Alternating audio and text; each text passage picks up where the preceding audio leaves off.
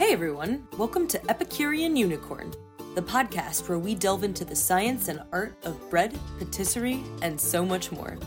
We're interviewing and conversing with experts on these items so that we can better understand and help you learn more about the wonderful culinary world we live in. Our hosts, Amanda, Braden, and me, Connie, will be guiding you on the delicious adventure that we have in store. So sit back, buckle up, and get ready to rumble. Oh, hello! Welcome to Epicurean Unicorn. My name is Connie, and I am one of your hosts. And I'm Braden, one of your other hosts. yes, okay, that is not Braden, obviously. He has left me alone by myself, which also means he's given me full power to run the show and perform the intro and outro however I choose. But you will be hearing his sultry tones a little bit later when he speaks with Deegan Williams, um, who is a bad A dollar sign dollar sign business lady and who happens to be the founder of Culinary Business Strategy. She is a food and beverage business consultant, and the conversation with her today was extremely insightful. Not so much for pastry techniques or things that we've talked about in the past, but strategies on how to succeed when you want to promote, run, found, form ideas, and all of this in the food industry. So, uh, yeah, get excited to listen. That'll be all of the Braden dose that you need today, along with, of course, Deegan, who is absolutely fantastic. Of course, in order to get there, we need to go down to the club. Club Unicorn. So, oh, oh, we're going do do do do do do. Oops, I mean those aren't the words, but you know, don't need to sing along to the music every time in life. It's fine. Oh, and I see some savory things from some of Deegan's clients here, and they happen to be power foods because we're talking with someone who has drive and energy to spread to others. Looks like we have some ooh, blueberry protein bars, Mm, some sweet potato based muffins, and then some salmon filled crepes. All foods that'll get you going and ready to achieve your dreams when it comes to founding businesses in the food industry. Yum! Mm, so yummy. Um, and how do you get here to eat these and achieve this drive with us? Well, you write us a five star review. And you can rate us pretty much anything. Honestly, it doesn't even have to pertain to food. Uh, that's cool. We like weird facts. Just keep it G for the kids. And when you write this review, all you need to do is send a screenshot of that to epicureanunicorn at parados.com. Then, boom, VIP status in the club with your faves. Uh, we're your faves, if you didn't know that. So, uh, before we get into the interview, really quickly, I did want to give a little shout out to Trek Talks and how they're doing some amazing works to support the Hollywood Food Coalition. And you can check them out by plugging in a little Google search or by visiting their website at trekgeeks.com. Be warned though, Braden will probably spontaneously appear at your side if you do that. So, um, yeah, I mean, mixed thoughts on that. But it's a really, really fantastic uh, movement, actions, and all of that that Trek Talks is doing to support in this respect.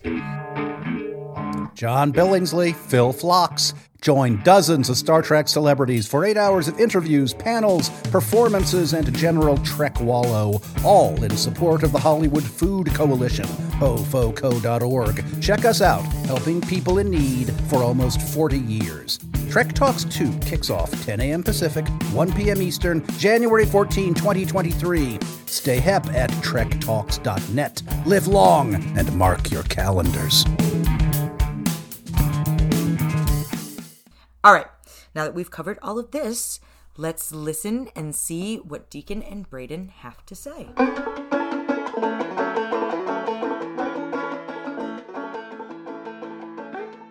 Deegan, hello, and thank you for taking time for us today. We really appreciate it. How have you been? I've been great. Thank you so much. I am delighted to be here. I'm delighted to have you because this is a, a really interesting topic that you're here to discuss. You make entrepreneurs in the culinary world successful. A lot of people, though, they start businesses and there's a lot that they don't know. When people don't know a thing, they don't always know that they don't know that thing. And that's what you and I talked about wanting to discuss today. how do you make people successful when they don't know what they don't know? It is such a great question. Before we get into it, let's hit very briefly on your background. What got you into the world of the culinary business and what you've done in that world before starting your own business now? I was actually one of those really odd and rare birds that I'm not really quite sure where it came from, but I knew that I wanted to be a chef from the time that I was in hmm. preschool. Okay. I strutted around saying, I'm going to be a chef. And at the time, like, there weren't a whole bunch of examples of being a chef, right? And so I, it was, it was barely becoming a thing rather than cooks or something uh, and becoming chefs. But I knew that that's what I wanted to be, and it never wavered. Um, you know, instead of being a superhero or something else, I wanted to be a chef. And so I pursued that with a singular focus for a very long time. Okay, okay. You must like really tall hats. That must be it, maybe. maybe it was the tall hats because I'm only five foot four and I wanted uh, to get taller. and the clogs, the clogs oh, weren't a thing then. I'm not one. sure. You know, the thing is, is that, and so I started cooking when I was in high school. Like I got a job in, in pantry and doing salads at the time of like California cuisine was big and we were doing these big fancy salads and uh, that was brand new at the time. It was cutting edge. And then I went to cooking school in Paris. Uh, I got an apprenticeship for translating and washing dishes and doing mise en place and stuff. And so I got to be behind the scenes and then do cooking classes at night and from there, I did the classic. I was at the very tail end of uh, French apprenticeships. You okay, know, before okay. people were Americans were paying for them. Mm-hmm. I got in like under the. I was under the wing of my chef, who had you know other people that he would hand me off to. So I did the classic training, and then I landed back in the United States. So I went from like 17 to 24. And I landed back in the United States at a time when it was cool to have women at the helm of fine dining restaurants for the first time ever. But I didn't know that at the time. And I didn't know that there was something called the sociological imagination where our lives intersect with the larger social impacts that are happening at a time and you don't know it. And I just didn't have the window to know that A, I was like first generation of women to come up through the rank and file. And I also didn't know what I was walking into. It was kind of like you walk into cobwebs and you don't even know mm, until you feel mm-hmm, it. Yeah. I wish I could come up with a better analogy, but it's one of those things where you like run into some cultural notion. Mm-hmm. So um, I became a chef, an executive chef at a really young age with now I look back, I was totally unqualified. I knew how to cook and slice and dice. I knew how to prepare to be on a culinary Olympics team. I knew how to work in three star restaurants all over France, and I had no idea how to be an executive chef. Mm-hmm. And it was because I had fancy French pedigree that it was like, oh, well, therefore she's capable, she's able to be a chef. And I didn't have a clue about food cost or labor cost or leadership or menu development or engineering or any of that. I figured it out on my own in many ways and I organically ended up becoming um, a consultant without even knowing that I was training to be a, my, a consultant and open this business 20 years later because friends of mine started saying, Do you know how to do food cost? What do you know about this labor costing thing? What's it matter? because all my friends were chefs and we, mm-hmm. we didn't say it, we had this idea that like if you cook it, they will eat it you know build it and they will come yeah. on some level that can play through but that's often a retroactive way of assigning meaning to something you know it kind of reminds me of steve jobs walking out on stage and pulling an ipod nano out of his coin pocket and everybody goes wow his his coin pocket had an ipod nano and it was like no there are millions of dollars of r&d and work behind that yeah, yeah. oh yeah definitely it's interesting just to hear right off the bat that there was so much after all of that training. And you must tell people of that training, they go, wow, you must have been so well prepared. But there's so much that you just said, I, I, I just didn't know. And then you're saying, my friends were chefs and, and they just didn't know. And that's what you're saying kind of inspired you into the path that you took now. Were there any moments where it just hit you where you ran not into cobwebs, but maybe a really clean glass door that you didn't see there, and you just bam, and you went, wow, I never knew that I didn't know this. How did I get this far without knowing this? Not a cobweb, but a glass door, really yeah. clean glass door. Absolutely, Those hurt, right? Like, they hurt. Yeah, they hurt. Did I ever run into a glass door? I mean, I have one that immediately comes to mind, but I was taking a pause to see is there something else that came up? I mean, yes. You know, and it kind of comes down to the beauty. I don't know if you've ever heard this, but the beauty of an entrepreneur is that they believe they can do anything. Mm-hmm. And the curse of an entrepreneur is that they believe they can do anything. I qualify. Okay. You know, I mean, I'm along those lines and I didn't realize it um, you know, some for some reason, either good or bad, I am like a chef through and through. We have work it needs to get done, and I start going towards getting the work done without necessarily thinking, hmm, is this the best way? So I went from sous chef to executive chef.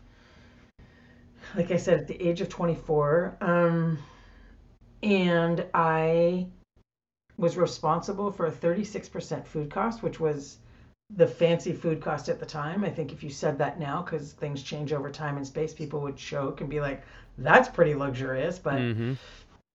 Um, maybe it was a 33%. Like it was sitting at 36, and we needed to get down to the 33. And I had committed that I would get it there within six months. And I said it with gusto in my hiring thing of absolutely, I will get your food cost down to 33%, which is, still sounds luxurious. I had no idea how I was going to do it, but I said, "Oh yes, I will. You watch me." So I went through my first month as an executive chef, and I came out, and the GM called me in and said, "Your food cost landed at 33 on the dot." It was like 33.001 or something like that, and I went, "Yay! Right on! That's so wonderful!" and what I didn't realize that I had just walked into and walked through a glass door because 22 seconds after I left the GM's office, I thought, oh, how did I do that? I had no idea how I did that. And not knowing how I did that meant that I didn't know how to replicate it. Mm. So I didn't know what I didn't know is, but I got, uh, suddenly occurred to me like, not just how have I lived this long without it, but how on God's green earth am I going to replicate it because I have no idea how I got there. I reverse engineered it and figured out how I got there, but it took me a moment. And no wonder so many people battle with their food cost, right? Because we don't know how to get there. What do you do in a situation like that where you realize, I didn't know about this? I need to educate myself so I can replicate it, so I can not make the same mistake again. There's a variety of reasons, right? You're going to need to educate yourself. What do you do? What have you done in those kinds of situations? Um, well, most frequently, what I have done and what I witness, what I've done a lot that I intentionally no longer do because I witness it a lot and I realize it's not the best way is I come up with an explanation. Hmm. And I come up with a reason of why something happened. And so, like, an example is a restaurant that's been in business for five years and is not doing well and they're on the verge just before the pandemic they were on the verge of losing everything and going bankrupt right and there was this thing of like how do we uh, they were, and they were like, you know what, we need marketing. We just need marketing because people don't know about us. Our re- restaurant isn't doing well because people don't know about us. And that to me is like where we're assigning meaning mm-hmm. without actually having empirical or measurable evidence is finding a reason by myself within my own tin can. Mm-hmm. That's what I try not to do anymore. And so what I did in what I figured out that I actually still stand behind, I still think it's true, but it's important to look at is when I had that food cost win, but I didn't know, which was actually a loss because I didn't know how I got there. The reason why I had really good food cost is because I was working so hard trying to find a clue that I was in my walk in several times a day. I was on my invoices every single time they came in the back door. I was all over anything that could impact my food cost because I was looking for a clue to how to make it better. I didn't know what was wrong. And so I was deeply invested in rotating all the dairy so that the dates were out, making sure that it was, you know, first in, first out. I was I was managing my product, right? I was managing my ordering. I was doing all the things that a person needs to do in order to manage their food cost without knowing that that's what I was doing because I was looking for a clue. And I would that's the thing that I would love to continue to do is to get curious. Like when I run into a problem that I don't know, like, and I think, oh, how did I get here? How did I live so long without knowing this? Getting curious is the most interesting and fruitful way to solve for it. But I often see that we, and I have done this, is that we come up with an explanation of like, oh, I can't do my food costing. I can't set up a food cost program because my business is different. We have really high end food. So therefore, it's never going to work out. That's simply not true. Yeah. Right? We take anecdotal evidence and turn it into empirical evidence. So in that case, I answered my own question by saying how I got there was I just really I was curious and I was in every single part of the process, which was great because I was able to rep- somewhat replicate it the next month but I never had in that position, I didn't have systems and tools. It didn't occur to me to have systems and tools. What I did was work harder. Mm. And that is a classic sign of chefs and restaurateurs is we work harder as it means like we can do everything as long as we work hard enough and we end up getting burnt out yeah right and so there's actually t- systems and tools that make our lives a lot easier we don't just have have to do grueling hard work, we can actually turn it into strong work rather than grueling work. I like that. Before we get too much further down the road uh, and away from the specific example of the food cost, some people listening may not be a chef. They may not have had to figure that out. Could you just give them the dictionary definition? And I'm going to read it too to check up on you. So it has to be good. Can you give us the dictionary definition of food cost? Say, I don't know. well, what's your definition? That's really what we're looking for. okay, great. And then please do read it because I'm sure there's a better, uh, there's a distinct definition. But um, I mean, what I I came up through the rank and file. I do have an MBA. I do understand what it means, but I, I'm not. I didn't go to um, an American cooking school. It's mm-hmm. where we have these pat answers, which is a great thing, and online is a great thing. But anyway, what is food cost? Food cost is actually a colloquial term that we use to mean cost of goods sold percentage. It often comes into a percentage form.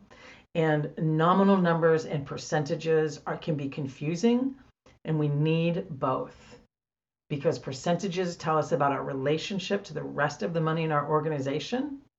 And without percentages, your $22,000 on food cost, how much money you spent on food, or your food cost, as we'll define it in a sec, doesn't mean anything. I don't know if that's good or bad if we don't have the percentage. So we always need both. And if food cost means, you know, what we're saying in the industry is food co- cost of goods sold in a percentage format.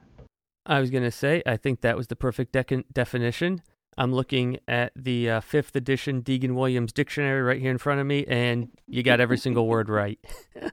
Thank you. I just wanted to make sure for anyone uh, who may not be familiar with. We gave them a little primer, right, on what that topic Can was. Can I add one little part to that? Please, yes. So, if we don't know, if anybody's listening and doesn't know about food costs, I mean, it's something I'd be happy to talk about for a long time. It's I, I love this stuff now, and I hated it for a long time, and so I really work on bringing the quantitative parts of a food business to creative people that feel like they can't do math. Yes, you can, but um, food cost or your cost of goods sold is only relative in relation to yourself. So A, do not please don't believe industry standards of it has to be this percentage. And two, you can think about food cost is if you are going to make and sell peanut butter and jelly sandwiches, you have to buy the bread, the peanut butter and the jelly. And when you sell that sandwich, the first thing that comes out, you sell it for $5. The first thing that comes out of the $5 is you owe money back to the till that you spent to buy the bread, the peanut butter, and the jelly. So it's about the ingredients in relation to your sales price. I think that's a great, yes, that's great. That's a great way to describe it. Now, let's back up because you were going in a direction that I think is really the crux of this conversation, and that's to be curious. I'm curious, do you ever use or go through with any of the entrepreneurs you work with the five whys uh, of root cause analysis and, and problem solving to find why they're having a struggle instead of just saying it's marketing in your example earlier, right? Nobody knows about us.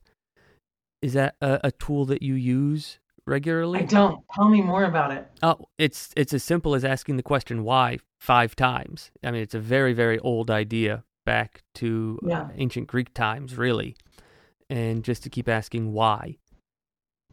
And you know, why does nobody know about my restaurant? Oh, nobody knows about our restaurant because, let's say, for example, we have not advertised anywhere. Oh, why have we not advertised anywhere? Oh, we haven't advertised anywhere because none of us know where to advertise. Why don't any of us know where to? And you just keep going and going and going until you find the uh, the theoretical root cause of the problem. You're right. It's old, and I knew that, but I haven't thought about it in that in. I haven't thought about in that framework in a long time, and it, it immediately as you start giving the example, I'm like, oh, this is brilliant. Yeah. so I have not, but I will. okay. Well, let's get a little further down, right? You really wanted to share how it is that you figure out and learn from not knowing something once you figure out you don't know it. aside from being curious, aside from wanting to learn why or what it is you don't know, what else will you help people with, or how else do you help people when they run into these problems, when they run up against a wall, a blank in their knowledge? What, what are some of the tools that you can hand people? What are the tools that you can hand people? You know, for a long time, not knowing in this business, knowing that I had the tools to help people, but I didn't have the tools to know how to be a consultant, right? It's a totally different business. I just thought I was going to be a chef for hire that would be like, yeah, here's the tools that you need to make it happen. And it's actually, it's a separate business. So for a long time, I used to, when people would run up to a wall of their lack of knowledge and they weren't getting the results that they wanted, I would say, here's a screwdriver, here's a wrench, here's, you know, this is how we get there. And I've realized that that is not necessarily the most effective way to go. One of the most effective ways to go is to a let people know that there's an alternative. That's the biggest thing is like you don't have to have this result. You can have something different. A lot of times we have very strong cultural norms in the food in the food and beverage industry in the hospitality industry it's a tough industry razor thin margins you have to work hard. There's no staff supply chain issues suck. And those are all like known facts. Mm-hmm. and i'm like then why are there some people that are making money? Right? Why do some businesses have enough employees? Why is it that some people are working? Like it just it's not it's not like gravity. It's not a scientific empirical fact. Uh, so our job is there's a there's an alternative. We can find some another way around it. So one of the tools that I use is always to define the north star. I can't do that for clients. I can't define their north star. I can help them get there. I create strategic roadmaps and I build systems to help them get there. But ultimately, I'm not going to be in their business day in and day out going forward. So it's a question of how can I help them build systems that they want. So the main thing with that is to define where they want to go because we can always measure it against this North Star as opposed to this week I'm frustrated that nobody's working hard. Or this week I'm frustrated, I don't whatever the frustration of the week is, we can always measure it against our North Star. And can you define that North Star? What it, how is it that you define it to folks you work with? Most, I mean, it's a mission and vision statement, okay. really. Why are you doing what you're doing? What what impact do you hope to have in the world? Like, what is that big, hairy, audacious goal? What's that thing that makes you sit up a little bit straighter, gives you butterflies, makes you a little bit scared? You know, and then I really believe because I work this way, I am motivated by big fancy goals. But I sustain that motivation by achieving small successes along the way. Right? And so we don't run a marathon in a day. Rome wasn't built in a day. But you got to start making a level playing field in order to be able to lay that first brick. Right? And so I, will start with the mission and vision, that kind of North Star, and then we implement the systems in order to get there, break it down into in order to run a marathon, you know that training, like how do people run a marathon? And a lot of times I was taught this trick in the last couple of years that I thought was yes, but go find somebody else that's doing it. Like children learned how to walk by seeing other people walk. Right. And so we can put in, then we put in systems and strategies. And I work predominantly in four areas, which are operational efficiency, culinary excellence, branded marketing, and financial analysis. And most food and beverage businesses stop at operational efficiency and culinary excellence. And then that whole branded branding thing and financials are like chaos or something that we outsource or something that we're afraid of. We can't be chefs and food business owners at the same time. Yeah, what's interesting to me here is your background is really in and correct me if I'm wrong, uh, savory kitchens, restaurants, right? These not large industrial bakeries or something such as maybe more my experience is. W- what's interesting is what I'm hearing. It's it's the same. You have to focus on operational excellence. You have to focus on putting out the best products possible. You have to know your finances, and you have to have a coherent story across all platforms and so that your message, your marketing message is the same in every place that you're putting it out there. Yeah. I have spent much more time in freestanding fine dining. Um, I did do equal amounts of training in savory as opposed to sweet, but certainly, mm-hmm. and I've consulted with large bakeries, but not, I've helped them with operations. Yeah. Yeah. Right. But like, it's, you're absolutely right. I'm a restaurant chef. I and I work with consumer packaged goods, artisan food products as well. But yeah, absolutely. And it's interesting how it is the same, right? Yeah, and exactly. most restaurateurs don't know. They think that we're a separate thing. And I want to say business. It's okay. Right. It's you have a service or a good, right? You need to fill a need in the market. That's what we're all doing. Whether it's yes. a fine dining restaurant or like you said, a CPG, consumer packaged good you're filling a need in the market. And you need to know what that need is and know how you're going to get there successfully. You know, one of the things that I um, kind of rattled off the top of my head several years ago to a colleague who asked me, like, why is the restaurant industry so, you know, fraught with work and, you know, the hospitality industry, why is it so fraught? And I was like, look, it's not really rocket science it's really about doing selling the right product to the right person at the right time, the right place, and the right price. And if you align all of that, you're good to go. And she looked at me and she was like, That's genius. And I was like, No, that's obvious. And I since then have heard it other places, uh, some form of that. But basically, it's about fulfilling a target, a, a market need, talking to your target audience, selling a product that the price and the quality makes sense. Like, McDonald's does a really good job of it. Look at what they do, mm-hmm. right? Yeah, exactly. People know what they're going to get. They know the quality. They know the price will be what they need it to be. And the messaging is very clear. There's no confusion. You're right when you see, you know, a McDonald's marketing campaign. You know what you're getting and you know they're going to meet the expectation. Mhm. It's crazy. Yes, yeah. yes, indeed. Now I'd kind of like to to shift a little bit, staying on this idea of oh, there's a lot we don't know, and hopefully you run into some cobwebs and not a really clean glass wall to figure out what it is that you don't know. When you have a client, or maybe you uh, have a personal experience where you've come across uh, an area where you just you suddenly realize, wow, I, I didn't know this.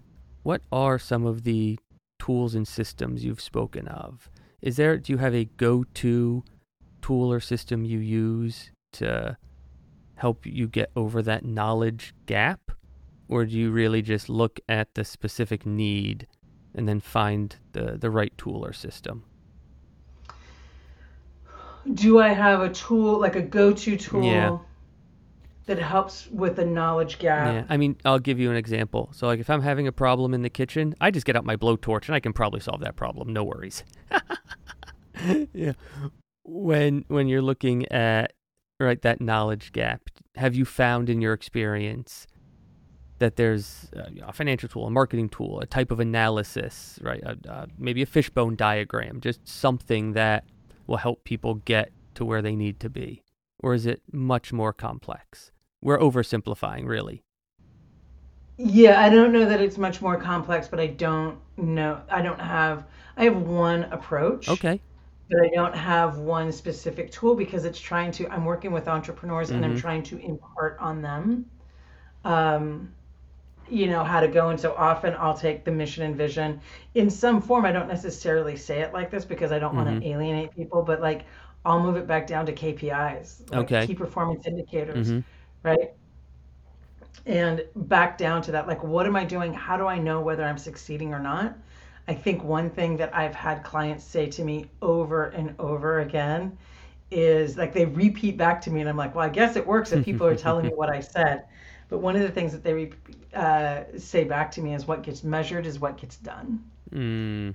And I believe in that absolutely. Like we talk about how important it is to run a marathon, lose weight, ride a metric century, have a profitable business. If we're not measuring it and we say it's, you know, people aren't willing to pay for a good product, well, we actually don't know that. Let's measure it. Mm-hmm. So I set up measurement systems. Absolutely. That would be a go to for me. And then I often think, um, one of the biggest obstacles I have with clients and um, people is measuring what works. And so there's an acronym CTFAR. I didn't make it up, I was just taught it, which is that circumstances dictate our thoughts, our thoughts dictate our feelings, our feelings dictate our actions, and our actions dictate our results. Right? And so I often think about like, what are you thinking or what are you looking at? Where's your effort going and what are you looking for? Building system, I really am a huge fan of building systems. And so it, it depends on what system is missing if people aren't getting the results that they right. want. No, it, it makes perfect sense. You know, it was kind of a loaded question. What's your silver bullet right system to solve problems. There's never going to I be. I wish I had one. Oh. I think that I need to. I know, right? Wouldn't that be great? you know, in my experience, it's the same thing. You know, we solve, you know, baking problems for customers, troubleshoot. And there never is one way we can just go in and say, oh, well, that's why the bread didn't turn out. We have to ask 20 questions first and find oh, out why. Yeah. you know, you really need to do your research and understand that you're putting the right measures in place so no, I, I. You know, I would say that actually it's really important to ask those questions. If there were one silver bullet that I could say is, you know, asking the right questions is by far the most important thing that one can do. I think that's a wonderful sentence to start wrapping up on. Asking yeah. the right questions is really one of the best actions that we can take in any aspect of our personal it really is true. or professional life. Definitely this has been really illuminating. Mostly, my favorite part is I love that we really have shown, you have really shown that the food industry, while we look at it as this wide, expansive industry, and fine dining is nothing like large commercial baking, you just really brought it back to the same four principles that everyone in the food business has to follow, which I love. Before we do our yeah. little wrap up, is there any other thoughts or pieces of wisdom you would want to share with entrepreneurs who are hitting a wall and realizing there's just something that they don't know? Entrepreneurs are realizing that there's something that they don't know or they're not getting the results they want is to step back and look at the big picture rather than looking at the problem because it's so quick, so easy to come up with why something isn't working is look at where you want to be, where you are in relation to where you want to be, and measure from that, and then to get curious and then get help. I didn't realize this for, and I don't just say that because I'm a food business consultant, like, get anybody. I mean, obviously, I'm open to helping people, but mm-hmm. like, get help because we just all by ourselves, we don't, it's so easy to cast our own shadow and come up with an explanation without actually stepping back and looking at it. And getting help is so important. I didn't really realize this. I had it while I was in school, while I was in apprenticeship, while I did stuff like that, but it took me years to get a coach that has is the person that teaches me how to that is outside of my industry and asks me questions. So getting support, don't I mean we just don't know everything on our own. We want to be careful about that. That's what I would recommend. Great recommendations. I always tell people there is nothing wrong in asking for help. No. No, nothing. Ask. And I think it's really important that you and I say it as much as possible in this industry because we have such a cultural norm that like there's rugged individualism mm. and you have to do it all on mm-hmm. your own. Mm-hmm. It's like you weren't born knowing how to run a business. Like yeah. you had to learn yeah. how to walk. So certainly. Again, that was the second great way to to really wrap this up. So I I really cannot thank you enough. Although I can by now putting you on the hot seat with some of our unexpected, totally off-topic questions if you're game. Okay. You look game. People can't see it, but I just got a couple snaps and some some kind of finger points. All right, you're game. Air guns. Air guns. there we go. All right, you, I happen to know, uh, are in the Bay Area, so San Francisco Bay Area. I asked this of anyone I know from there. How much do you dislike the Los Angeles Dodgers? Oh yeah, that's doing right. Uh, do you want an honest answer? Oh yes, please. I know that I dislike the Los Angeles Dodgers this much, which you can't see, but it's like tiny bit. Yeah, that is. That's real small. I'm surprised. I know that I'm supposed to hate them, but I don't actually care enough to hate them. Okay. dislike them. Oh, fair enough. Fair enough. I enjoy going to a baseball game. Like I am not a huge fan, so I don't follow it all that much. I enjoy going to a baseball game, and then I enjoy sitting down and saying, "Okay, so who do we want to win?" Uh, the Giants would be the answer. The Giants. Yes. Yes. that much I kind of know. Yeah. But I, I know I'm supposed to hate them with a vengeance. Yes. Oh yes. But I don't care. I don't worry, we won't tell anybody. You... This isn't a live podcast, or this isn't a podcast. Yeah. Okay. It's just a private conversation. I tricked you. We're not actually recording. you had a culinary apprenticeship in France. Pure curiosity here. What was the best meal that you remember having while you were over there? Hmm.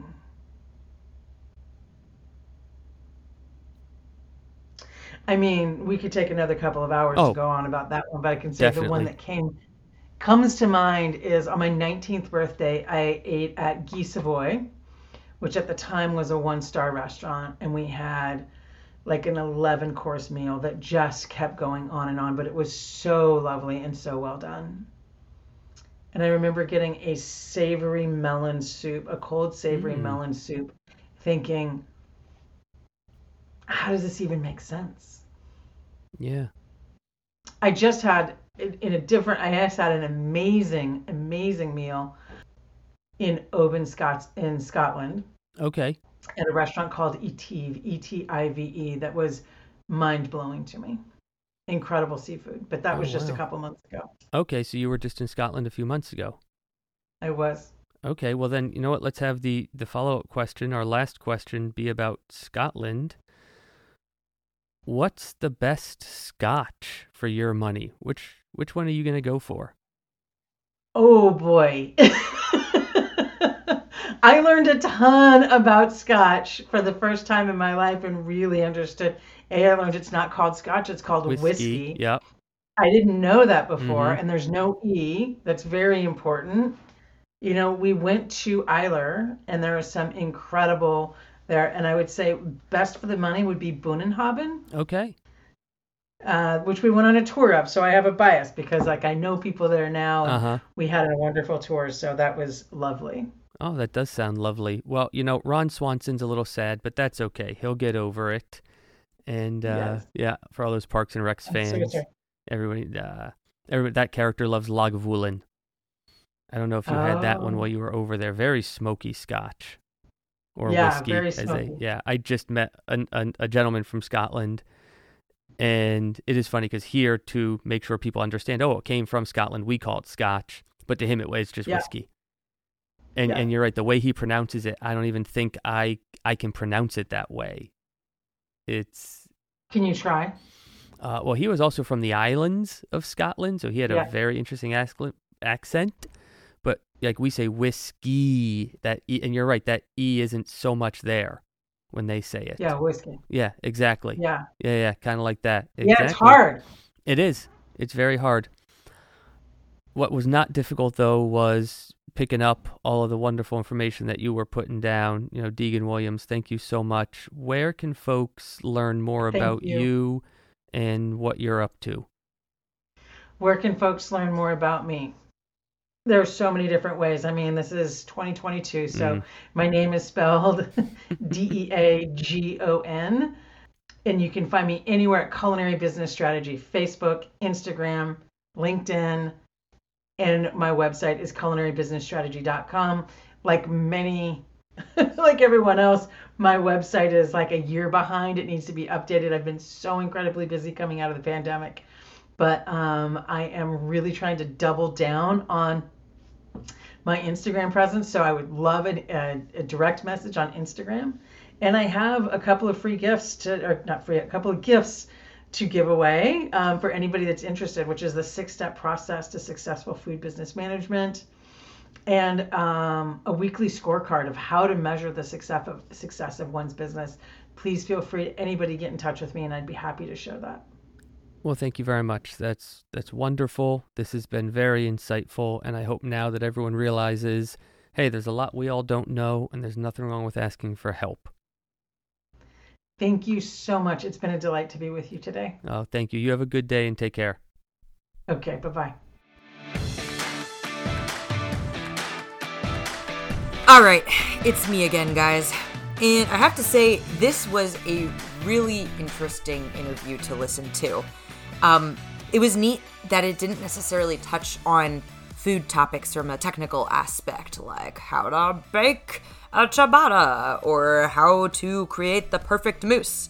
It was very, very different and focused on all of the real challenges that come with making your food creations a dream or a reality, sorry, for the public. You turn your dreams into reality. And I really like how Deegan has the mindset to encourage creatives that they can do math and calculations and some of the harder technical business oriented tasks that are involved in running a good business or making a food product.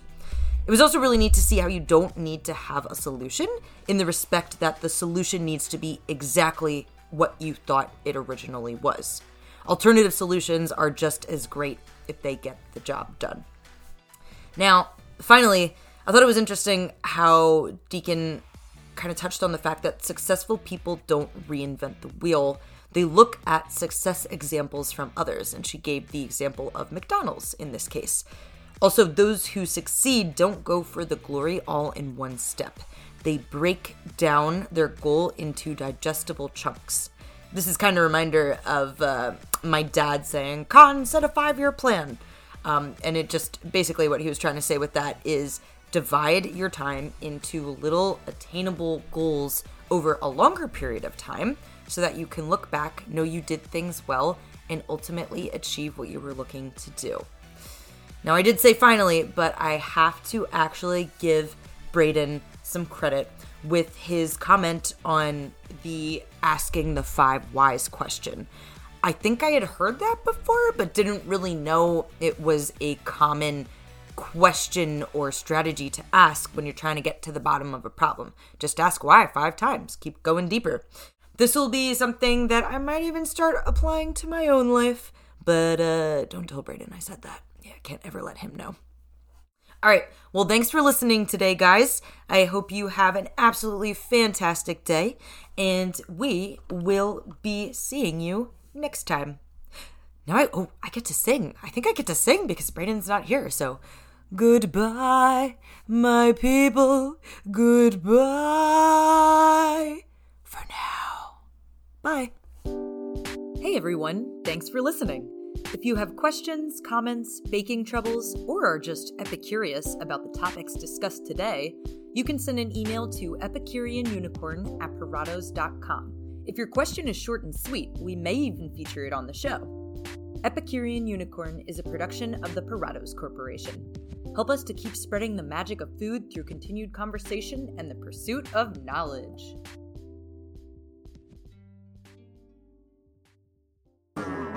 This has been a Studio 47 production.